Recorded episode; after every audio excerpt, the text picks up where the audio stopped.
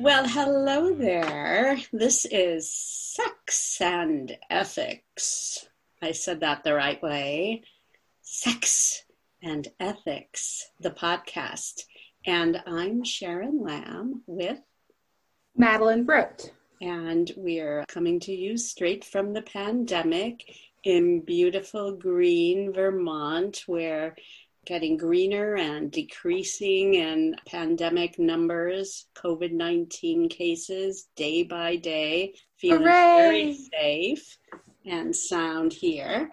And where are you?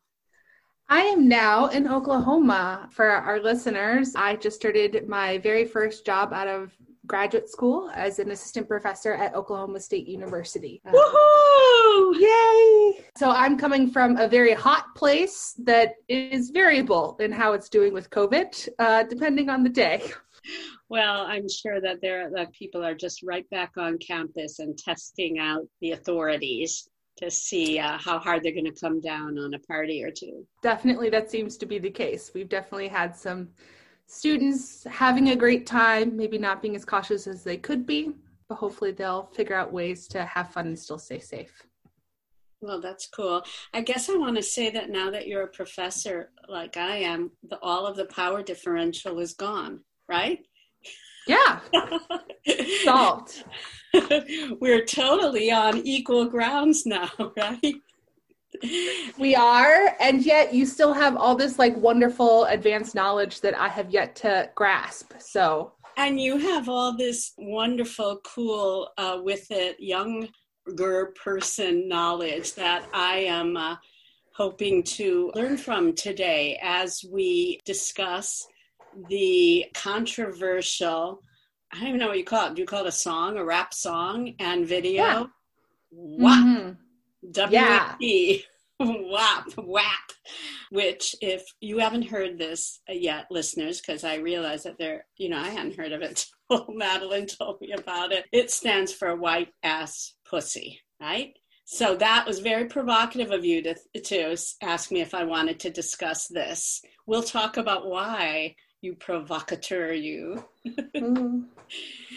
I was very challenged by this. But first, let's talk about just saying the word pussy on whatever podcast, radio, public, TV, wherever. Yeah. So when we were talking about this beforehand, I said I was fine with it, and you said you were too, but there was a history behind the word pussy for you. And I think this might just be indicative of the way that language grows and changes. What what was your first associations with it? Well, it was a nasty word.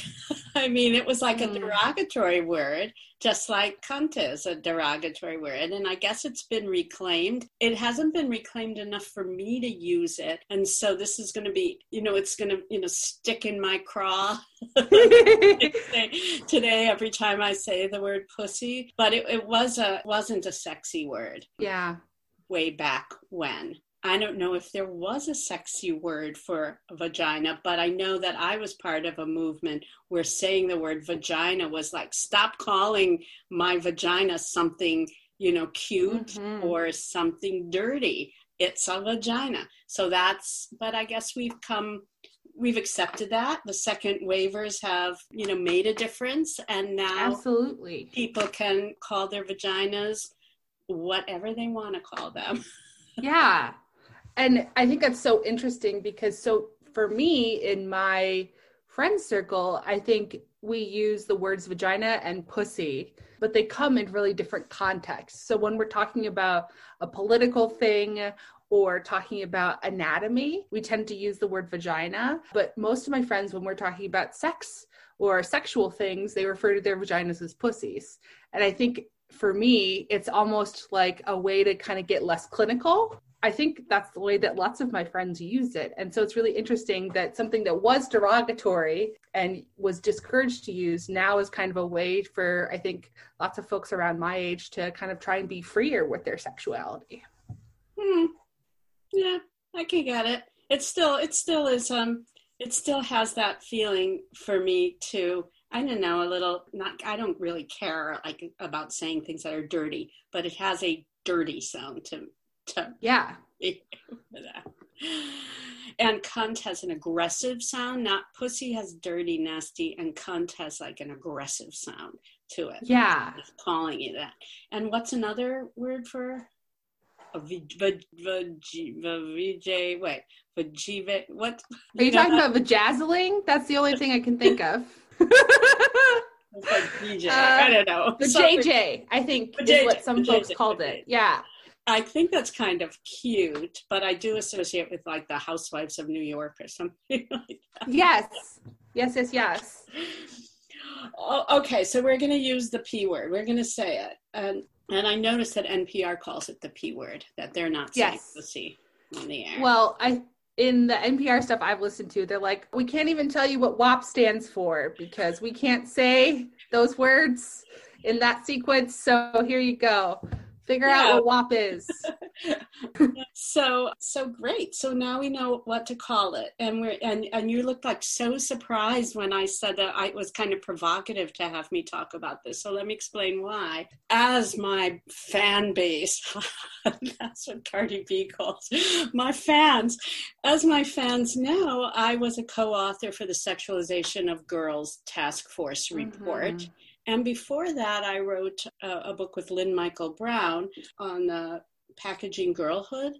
And in it, there were there was a lot about the sexualization of girls and girlhood, and the idea that, and a critique of the idea that it was always empowering to be sexual, and that the sex and and there's also that piece I wrote for sex roles that we had a lot of different people respond to where I was arguing that adolescent girls were finding their sexual empowerment by imitating a kind of a what they thought was empowering was a kind of a male sexuality. Not like I mm-hmm. knew what mm-hmm. healthy sexuality is anyway. I don't know what it is. I still don't. I've researched it for 30 years. I have some idea, but I, I also have a, an ear for and an eye for when somebody's, you know, grabbing something from what men have said is sexy yeah. and empowering and reenacting that.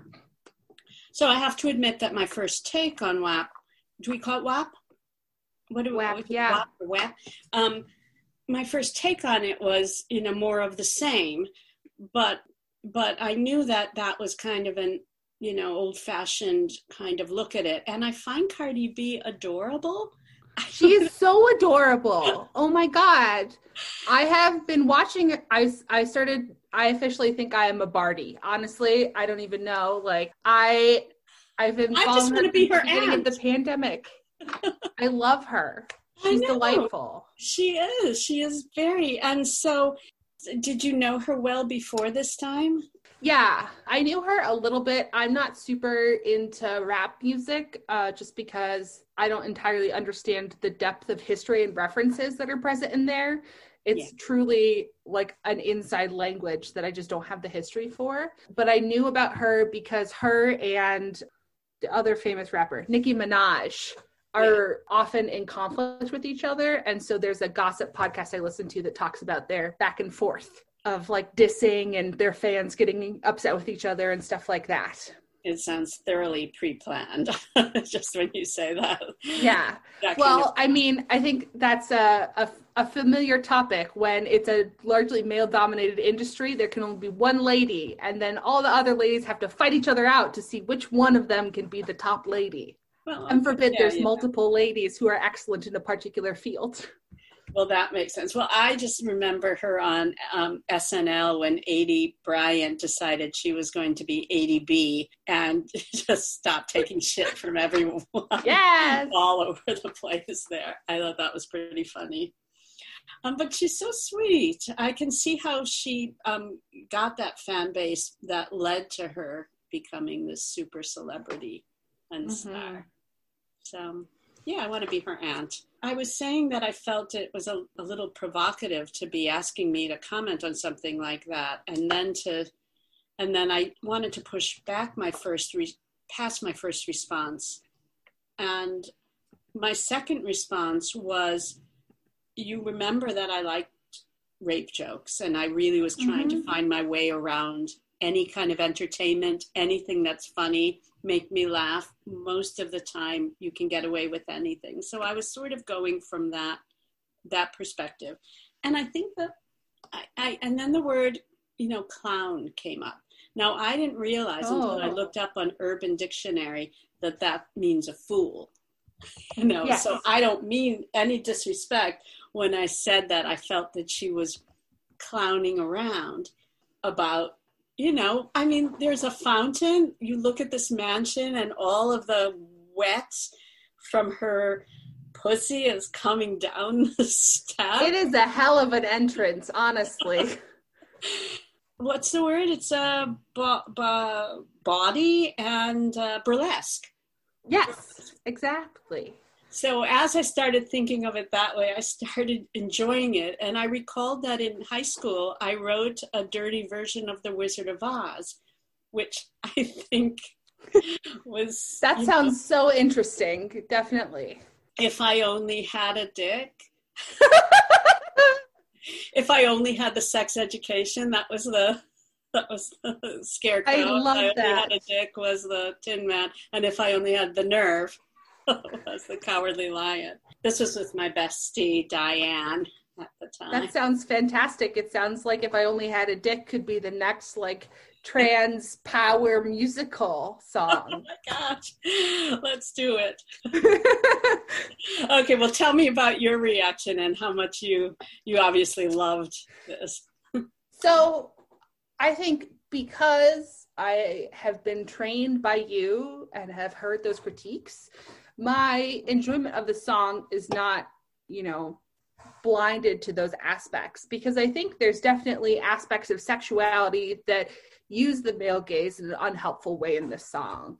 I definitely think both uh, Megan Thee Stallion and Cardi have a a significant kind of history engaging in levels of sex work, uh, depending on where you want to put strippers and so I knew that they were much more comfortable with displaying aspects of their body. I mean, like the other song of Cardi's that has been really big is Bodak Yellow, and she is similarly levels of naked in that video. And obviously, she has engaged in plastic surgery to help her perfect what her appearance is to be that kind of classical hourglass shape that we are really appreciating now. I think there was something different to me about the song that felt a little different compared to some of the very like sexualized videos I've seen. So the person I think that talked about it the best is Michelle Cressfield, um, who did a, a talk, uh, a write up of the song on Conversation and she said the opening line, I said certified freak seven days a week, sets the tone for a song that celebrates sex as a potent vehicle for personal expression and the development of individual autonomy. And for me, it was just really striking to see a song about women's pleasure go so viral uh, because it's not talking about you know like his the man's experience because obviously we're talking about this in a heterosexual way but we're talking about like you are going to go down on me and here's why and here's how and you're going to like it. Because i think you know, inside of masculinity, you're supposed to only give women pleasure with your penis. That it's not allowed to give women pleasure in other ways. And so for me, that was really striking, especially because of conversations that have been had inside of the rap community about sexual cunnilingus on a woman. Khaled, DJ Khaled, who like I only know through his like shout outs on his songs, he says that he is a king and he will not go down on his female partner because he is such a king. And so for me, in this particular genre of music, I was like, wow, they're talking about women's pleasure. This is kind of cool. And then since then, Cardi on social media has been promoting the women who are in the video with her, has been sharing sex ed things, including appropriate hygiene to make sure that you don't get UTIs after you have sex. Like, she provided more sexual health information about vaginas than I think I honestly had in sex ed class. And so, I think there's a lot of really good positives here and a lot of replication of what we've already seen before and what we know is problematic. Right. I mean, I love that aspect about wetness being, you know, uh, something that's just that it's not for somebody it's not i mean whenever you hear about wetness in a male rapper like because i listen to rap all the time right but you hear about that it's really i'm making you so wet kind of thing mm-hmm. instead of somebody glorifying in their stuff and and of course you know when you have discharge or when you start to be wet when you're a girl you think what is going on and this is yucky and smelly and disgusting or whatever mm-hmm. and instead it's just so celebrated and so you know reveled in you know so i love that i love that aspect of this and and it is a reclaiming and and it is fun and I wouldn't even mind. I mean, we'll eventually get to the what about the children question. Yes. As always, whenever we're talking about sex, they have to be protected somehow. Oh my gosh. but I do I do wonder I do wonder if I, I even think that's sort of a cool thing for little girls to hear about somebody enjoying that part of their mm-hmm. uh, sexual experience with a bucket and a mop. anyway.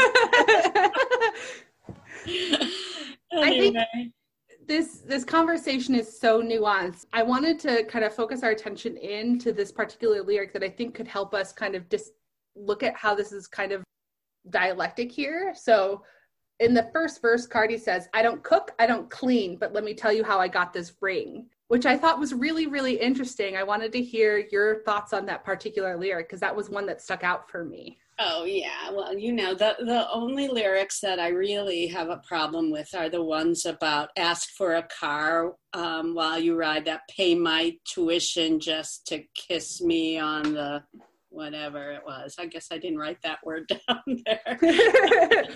yeah, it's the it's the is that what sexual empowerment is? The power to use your sexuality to get men to buy you things? Okay. Yeah. I'm just like, no, I don't like that part. You either? Yeah. I, I didn't like that part either. And then I think I've listened to this song multiple times since I first kind of brought this up as a potential topic. And I think even within that, it's interesting that she said, I don't cook, I don't clean right she's so at the same time she's buying into this kind of like ways to achieve monetary wealth in our very patriarchal society. At the same time she's kind of pushing up against some of the expectations for what she should be doing.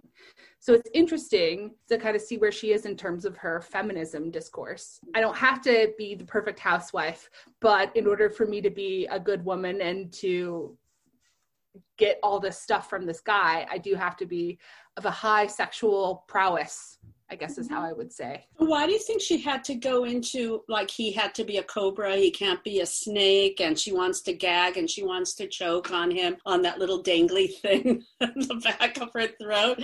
I was listening to somebody on the podcast. Which podcast was this? This was Imperfect Strangers, and she was thinking, I can see them in this, you know, in the room where they're all inventing these lyrics that nobody can find a rhyme with uvula.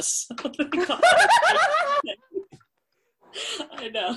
It's very clever. I was also stuck by that because for me, it sounded like a size queen thing. And I think being a size queen is just as unhelpful as it is to like criticize a, a woman's appearance because one, that's like reducing someone's worth to the size of their penis, which just feels not great to be objectified in that way. And two, it says something about like the correlation between having access to such financial resources and having a large penis that felt like kind of weird that you can assume those two can go together. Oh, yeah. Well, tell me what a size queen is. Oh, a size queen is someone who enjoys very large penises. So within the gay male community, I've heard references of like you have to have a, a penis that's eight inches or longer. But I know some other people who said they need another certain length of a penis. There's certain people who pro- have created an identity for themselves based on their preferences for a size of a penis in their partner, which is very right. interesting. She's talking about width, I think, rather than length, because a garter snake can, you know, I mean, well, maybe, maybe I, both. I don't know enough about snakes. We're we're noticing a, ga- a knowledge gap for me. I mean, she's really enjoying getting pretty nasty too with that line about being a uh, am a bottom feeder. Yeah. and she's enjoying that. I mean, I what I what I appreciate in this discussion about this and among women is that for years and years, decades, men have been able to say the raunchiest things about mm-hmm. women. And as soon as a woman says something raunchy, it's oh, oh, heaven forbid! I might right. have to go to my fainting couch. Oh my god! so I totally get that this is progress in some way that a woman can be as dirty as a man. Yeah. And, and, and it can be kind of funny and fun. And I totally get that it's not instructional, you know, like a rap Mhm. lyric isn't. And I don't even want to say a but. I just say I get that. I, and I think that's important that she be able to uh, do, uh, you know, sort of stuff that men can do too. Yeah. So I had a conversation with my husband, Bob, about this because he is really knowledgeable about rap and like the history of some of these things. And so whenever I want an insider perspective on some of the words that people chose and why, he's a really great kind of person to talk to. And so he pointed out a variety of songs that are all about penises that I actually know and had no actual like recognition that it was about penises. So the Whisper song is almost entirely about penises and male sexual progress by the Ying Yang twins. There's also a song called My Dick, which apparently is quite popular that I hadn't heard before. And then there's Love Gun and Magic Stick.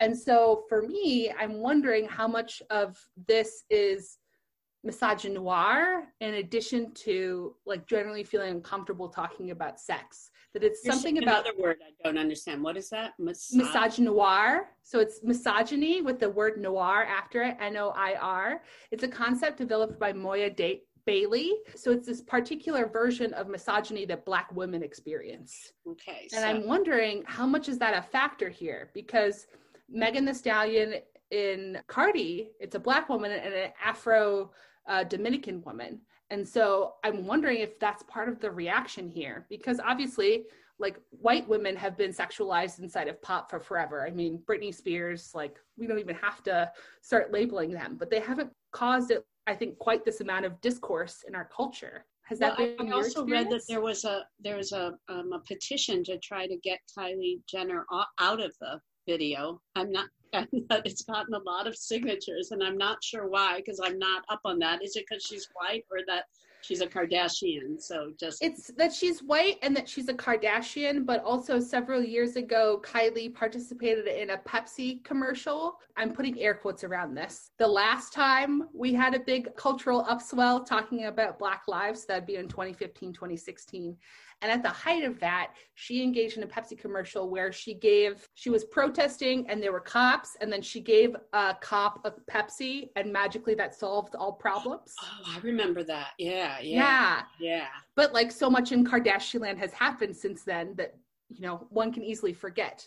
But generally, a lot of people are not big fans of her. But particularly in this moment in time, now that we're focusing on the need to make Black lives value more in our society, they're like, "Boo! Don't like her." I believe she's also the only white woman who's in the video.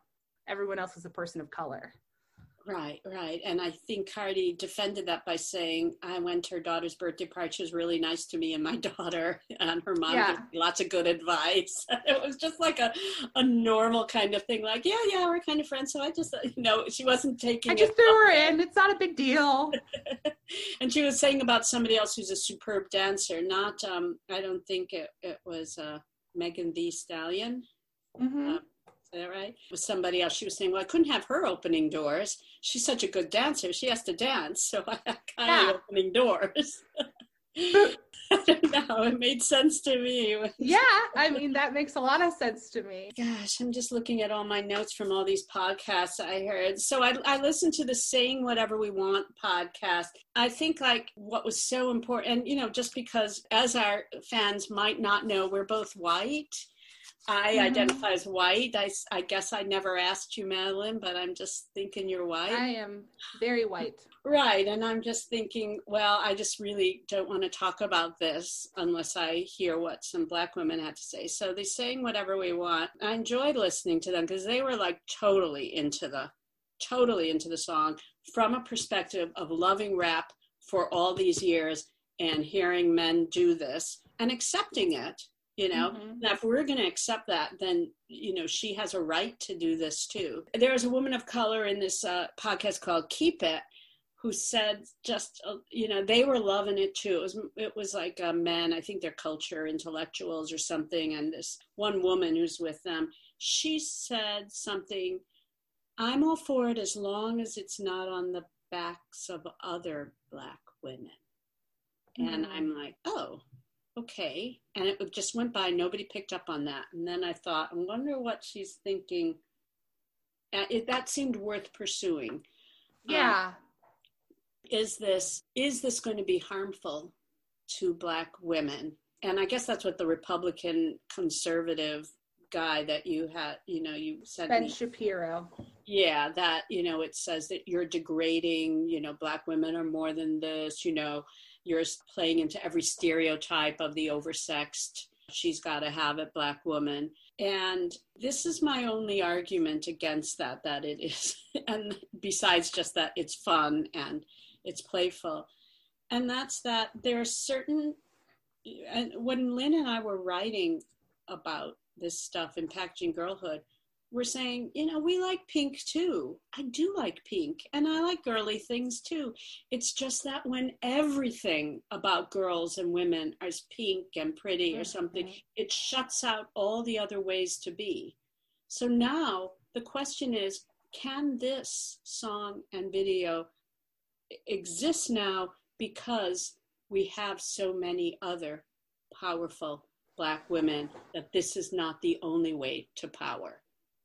Yeah. So it's not saying, girls, this is your only way to power because you don't have access to being vice president or yes. first lady or all the mm-hmm. other ways that black women are powerful. And, you know, have have we gotten to that point where it's okay, it's just kind of one way to be and and not even a way to be, but okay to make fun of that way to be? That's mm-hmm. That's so thought provoking. I really appreciate you bringing that in here because it seems like most of the cultural reaction to this is not to expect young girls to go out and be Cardi, to be Megan. It seems like most of the responses have been this kind of joyful, positive thing of people feeling seen by the song. And as like you and I, who are more systems thinkers, know, you know, there's always cons to that, right? Because what are we reflecting? We're reflecting our very imperfect and biased world when we're trying to feel seen.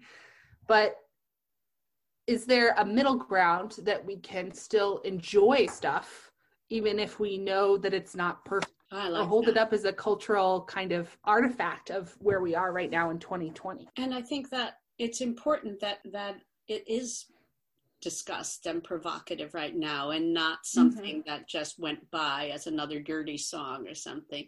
It raises a lot of questions and interest and and I don't think we're at the point where God, I hope we're not at the point where the general population looks at that and says or thinks something demeaning about black women and sexuality. I hope not and yet this is 2020 so anything is possible at this point. Yeah that's the fear. I don't know. One uh, one thing that I was thinking of with the comment from that podcaster is like, I hope this doesn't hurt more Black women.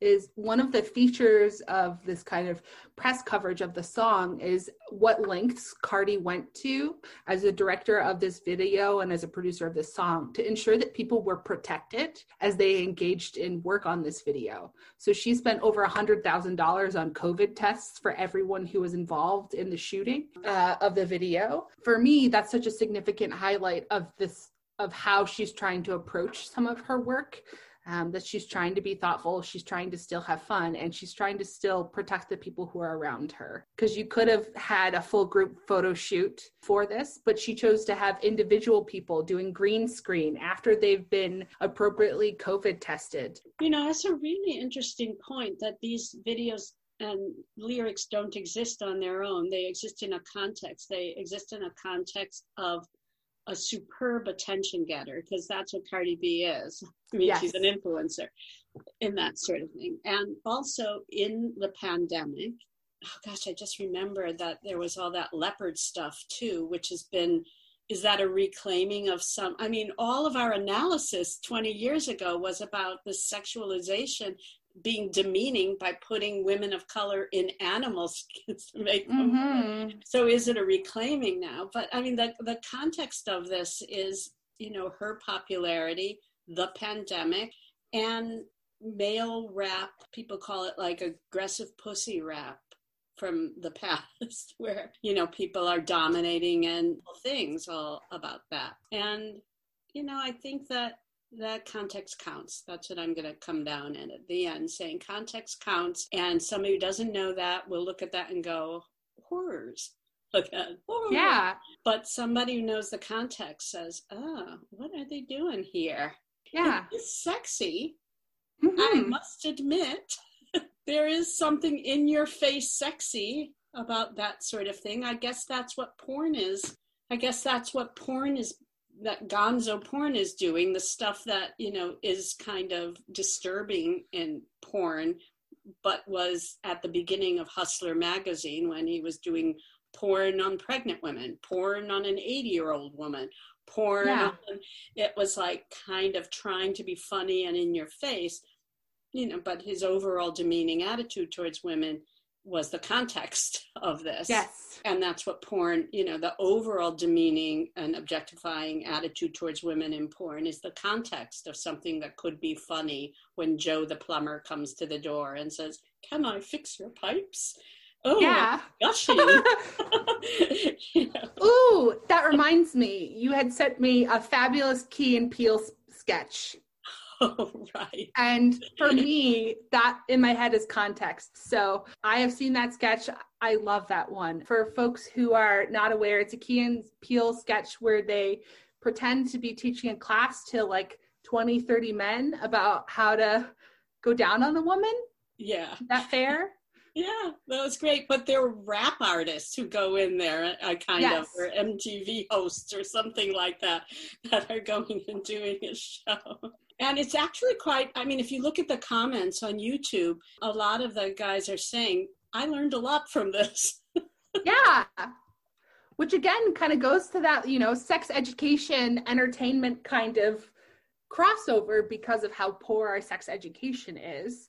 But i think i watched that when you sent it to me this morning and i noticed it was in 2013 and i think for 2013 that was radical as hell for them to like be talking about like licking your way out of the envelope factory and stuff like that which I think, you know, does have is comedic, but also it's funny. The reason that sketch was funny is because you assume that most men don't know what they're doing enough that they would have to take a class like this. Right, right, yeah. Yeah, it was, it was, I, I, I guess I won't do the spoiler about the end, too. Oh, that was my favorite part. oh, well, we'll do it.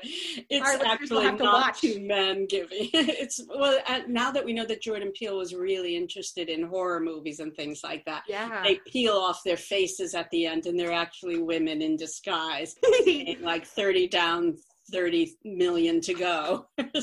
yeah. It's their mission. It's their alien mission in life. I don't know. What else do we have to say about about the lyrics? And I guess maybe we can talk about the children. If I do not like the attitude that the the two women saying whatever we want podcast are saying was that parents you watch out for your children. Don't ask celebrities to watch out. They didn't ask to be your child's role model. And I would like to say, well, yes, they did. Some people might not have asked, but they are. They are children's role models. You can't get away from that. Mhm. Children listen to. I think there's probably even a Kidz Bop version of this coming out that's going to be. Probably. You know, they're going to redo that line about stirring macaroni in the pot, which I thought was so funny. I got that right away. it was hilarious. But I mean, that's already started to happen. So I know there's been lots of memes on the internet of like older folks in younger people's lives who are saying, What does WAP mean? And then they'll make up something. But of course, it gets hilariously misused. So I saw one that said, like, oh, WAP means worship and praise. And so a pastor went into his congregation and was just like, Let's all WAP. Guys. yeah, and this woman in Imperfect Strangers was saying she she'd rather see a rap on a wild ass uh, wild ass pandemic because that's what we're. There's some germs in this house. There's some germs. yeah, that's her joke. I give her total credit for that. I also didn't like that background. There's some whores in this house, but I understand it must be some reference to some older rap. I actually Googled that because I Yeah. had no idea. Apparently, it's a reference from a 1992 song from a producer who was pretty foundational in early rap and hip hop, but has since the course of time kind of had his impact, you know, lost.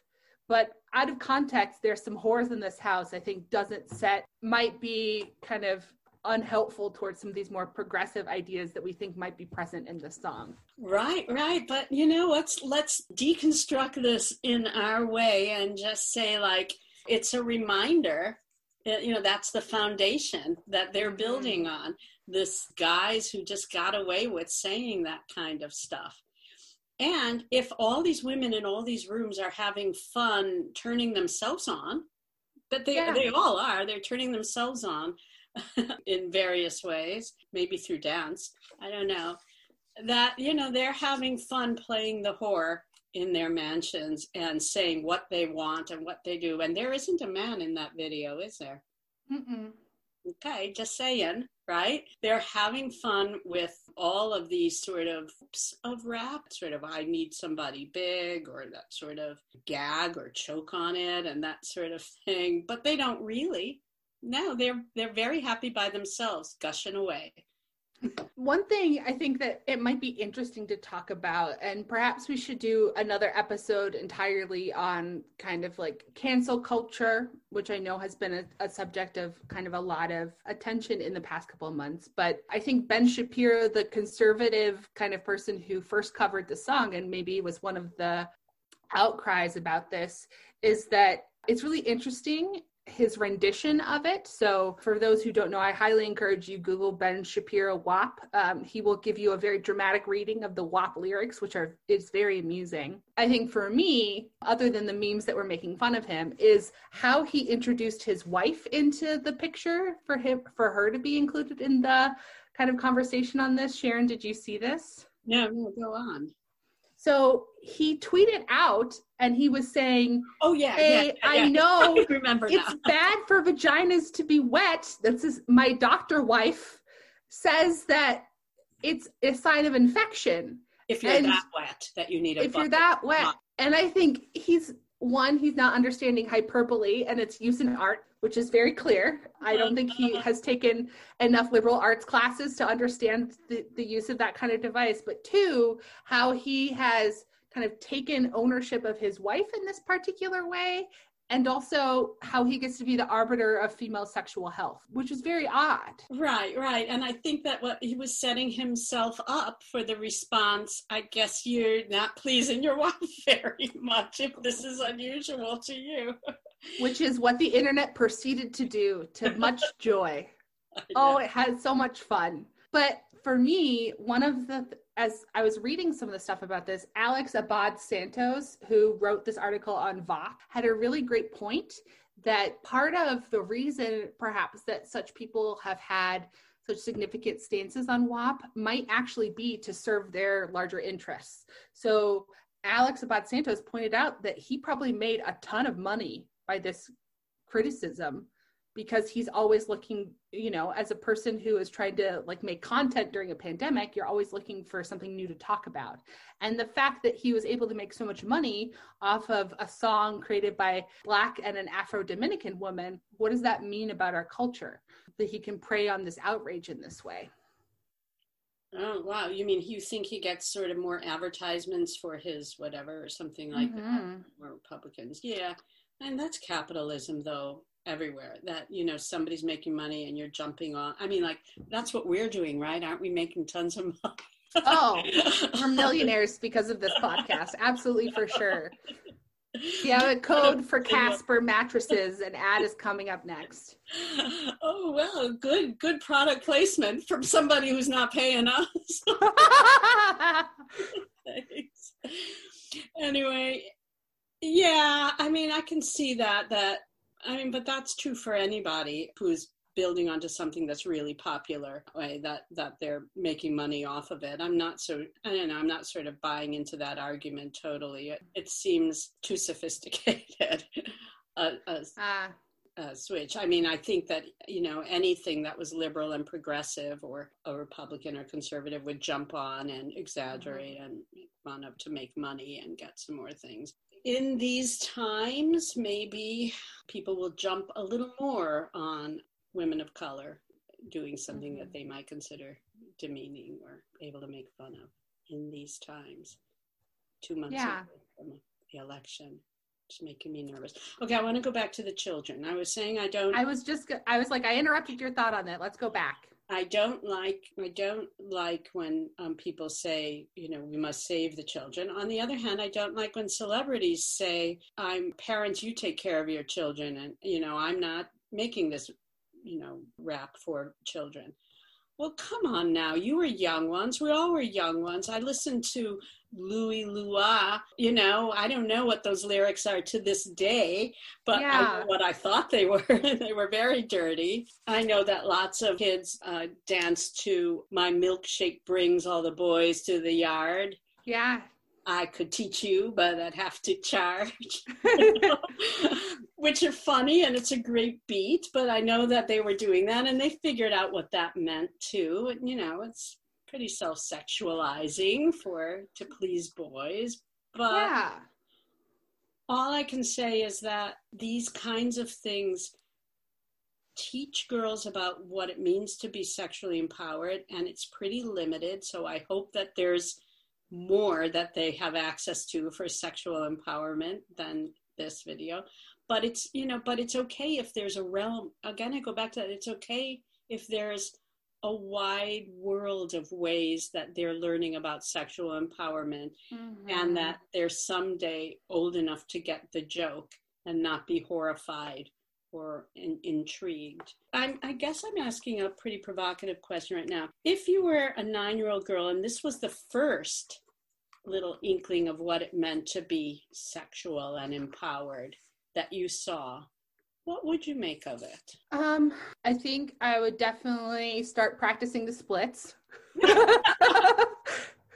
But in some sense, I think this is a perennial question we're just going to constantly be asking ourselves. Because for me, this weekend I watched the Netflix documentary series Video Games.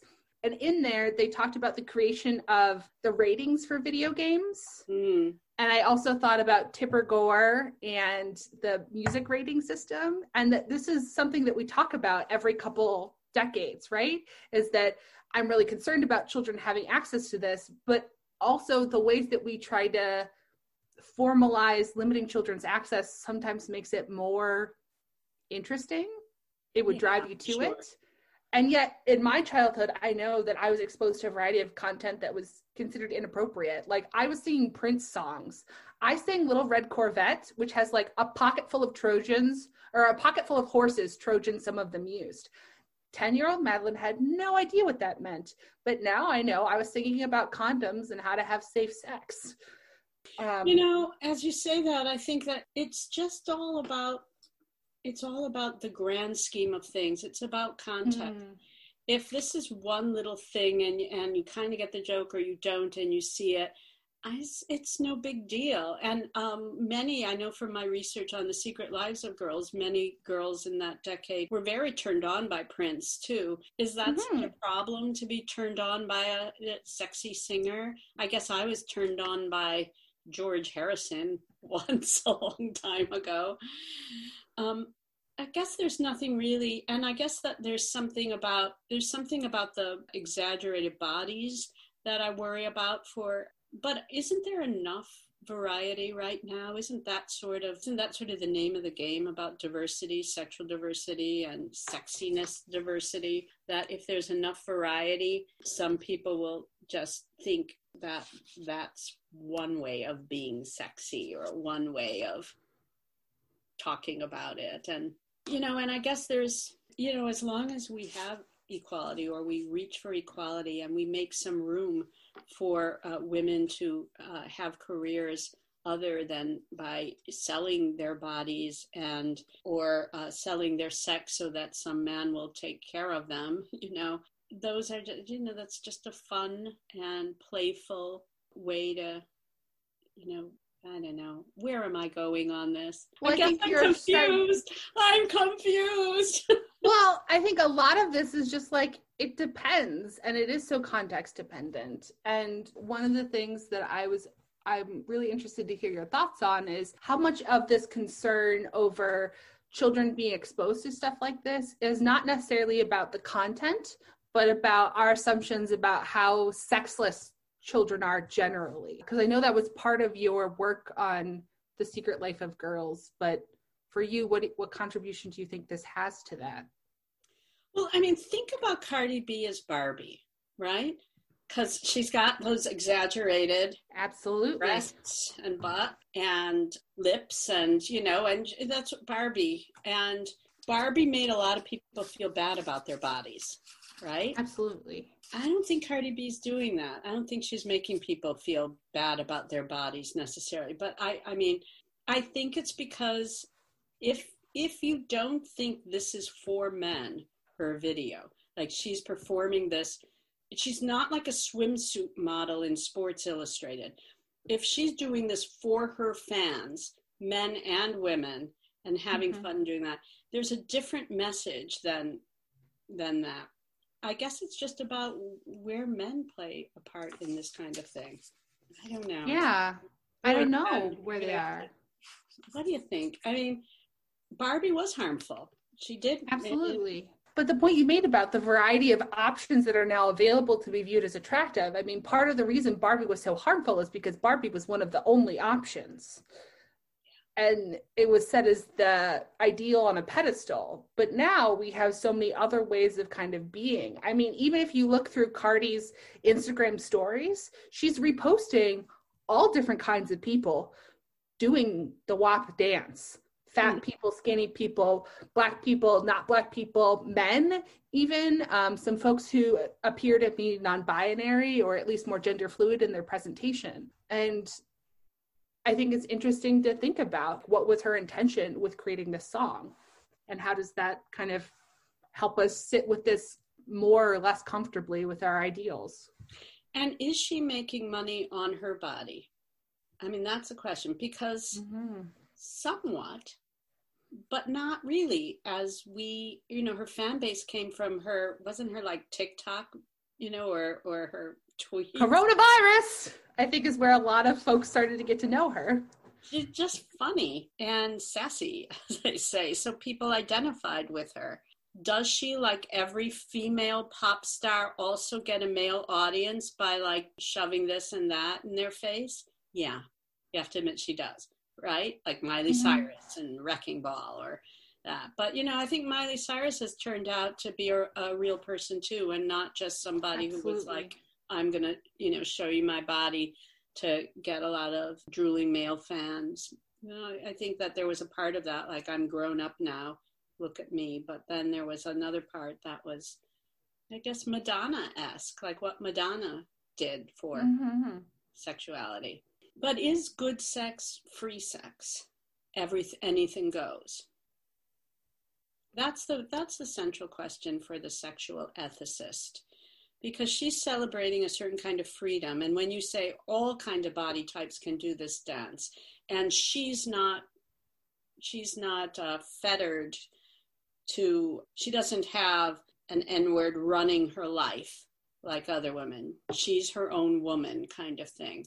That is that i mean is that the bottom line ethic and then it isn't because as you know because of all of our work on, on caring communities that we expand this and we think is anybody harmed by this mm-hmm. and would you, does that mean you should stop anything that somebody remotely might be harmed by this and the question is is our women of color being harmed by this, and we're kind of thinking maybe not. Are little girls being harmed by this? It depends, but maybe not. Is this contributing to a culture that demeans women and women of color? Maybe not. And yet, our society isn't advanced enough right now to say, of course not. This is a joke and it's fun. Yes. Yes. I think that's kind of the ultimate takeaway. It's interesting to be having this conversation about Cardi B at the same time I know that there are pop stars that are different like ones I've ever seen before. Like Billie Eilish yeah. is so androgynous and so not sexualized that she provides an alternative way of kind of in- interacting in the world. Or like, what is her name? Lykke Li, who is a very out lesbian person and really does talk about, you know, feeling comfortable or not comfortable in a plus size body and what it means to like love another woman in a way that doesn't invite the male gaze. And so maybe You're it's more about argument because I was going to say, well, how popular are all these? Are you just super cool? And then I thought, no, the, these are popular people. Even I've heard of them. well, I don't listen to either of those people, but I just know they're out there, partially because they were on RuPaul's Drag Race, but also because, like, when I go to the iTunes store, they're all at the top. And so maybe isn't necessarily about whether one individual artist product is concerning, but what combination of those are present or not present in your kiddo's life? If all you listen to is Cardi B and Britney Spears, I'm concerned if you listen to Cardi B, Britney Spears, and Billie Eilish, and you also listen to some random band from the 70s, you know, like how does all of those being present in your life at the same time help your development as a child to have a great understanding of the diversity of bodies and ways to be? Yeah, diversity. That's that is the clue because I think that's the clue to will the children be harmed to this. When children have options, when they see a lot of different ways to be, mm-hmm. and so what if some little girl plays and puts on some leopard outfit and does the sexy dance at home in front of the mirror and feels sexy in it? You know, I don't think that the boys in her class are advanced enough or the mm-hmm. boys in her life to not respond in a in a sucky way but she's yeah. doing it to feel sexy if you say where did these ideas that that is sexy comes come from it comes from a pretty heterosexist society yeah well where does any idea come from about how to be sexy that's what i mean like i don't know what's mm-hmm. a healthy mm-hmm. sexuality i can't pull it out of my inner yoga self and say that yeah. you can't make a beautiful bullet pointed list of you must have this it's so individualized and really what matters is that care ethic that we've been talking about. And i guess i want to say there is no authentic sexuality. There's only imitation. And the more you have to imitate and draw from the more the more it suits you and expresses you. But it's mm-hmm. not like out of the blue. Yeah. So i'm pulling from barbie I'm pulling from uh, musicals, Bye Bye Birdie, and where did that song "I Enjoy Being a Girl" come from? It was, I think, it was Flower Drum Song, which is actually quite interesting because it was an Asian character who's singing "I Enjoy oh. Being a Girl."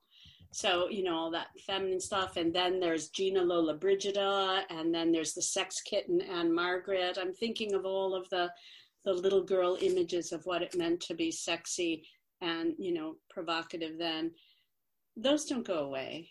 And you know thank god there have been some other sources since then and i am no longer trying to be a sex kitten. But yeah we all we live in societies and that's where we get the idea of what is sexual. Mm-hmm. and we don't want media to define it in one way and we don't want men to define female sexuality in one way but that doesn't mean they're not going to define it in some way that Cardi B draws from and that we all draw from. And hopefully we'll have the sense of humor to make a big, fun circus out of it. anyway, is that where we've ended? I think so. Any last things you'd like to say about Cardi B or the wide ass, wide ass? Wet. Wet ass. Why do you say wide ass? Oh, sorry. I think I was thinking of wide ass pandemic, wild ass pandemic. Not Wet that I can think of. I think we covered most of the stuff that was kind of going through my head. Great, great. Well, thank you for bringing this up on us. And I, I have another controversial topic for us to uh, talk about in a week or two. A friend of mine and a friend of hers together uh, wrote a book called The Sex Offender and the Feminist.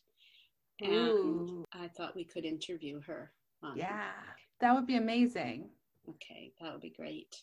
And we can be like Cardi B, which is helping other women. Yes.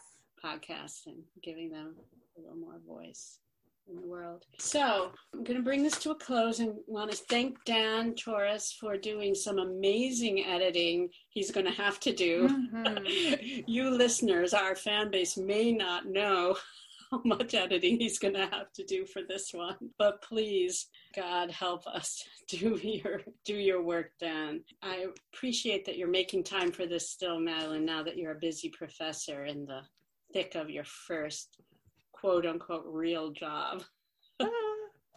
yeah, it's this is always a fun time and I know our listeners enjoy kind of hearing our thoughts cuz I think we have really nuanced discussions whenever we talk about this stuff that are real life and not aiming to be like political pundits who are like you must do this or you must not do that. So I, I really appreciate having this time. Back. Um, whatever. and my WAP. I was like Good job, mouth. Good job, brain. so now uh, I'm going to say, Cardi B, good. Cardi B, be good. You ready to say goodbye, Mel? yeah. Okay. Be, be good. good. Bye.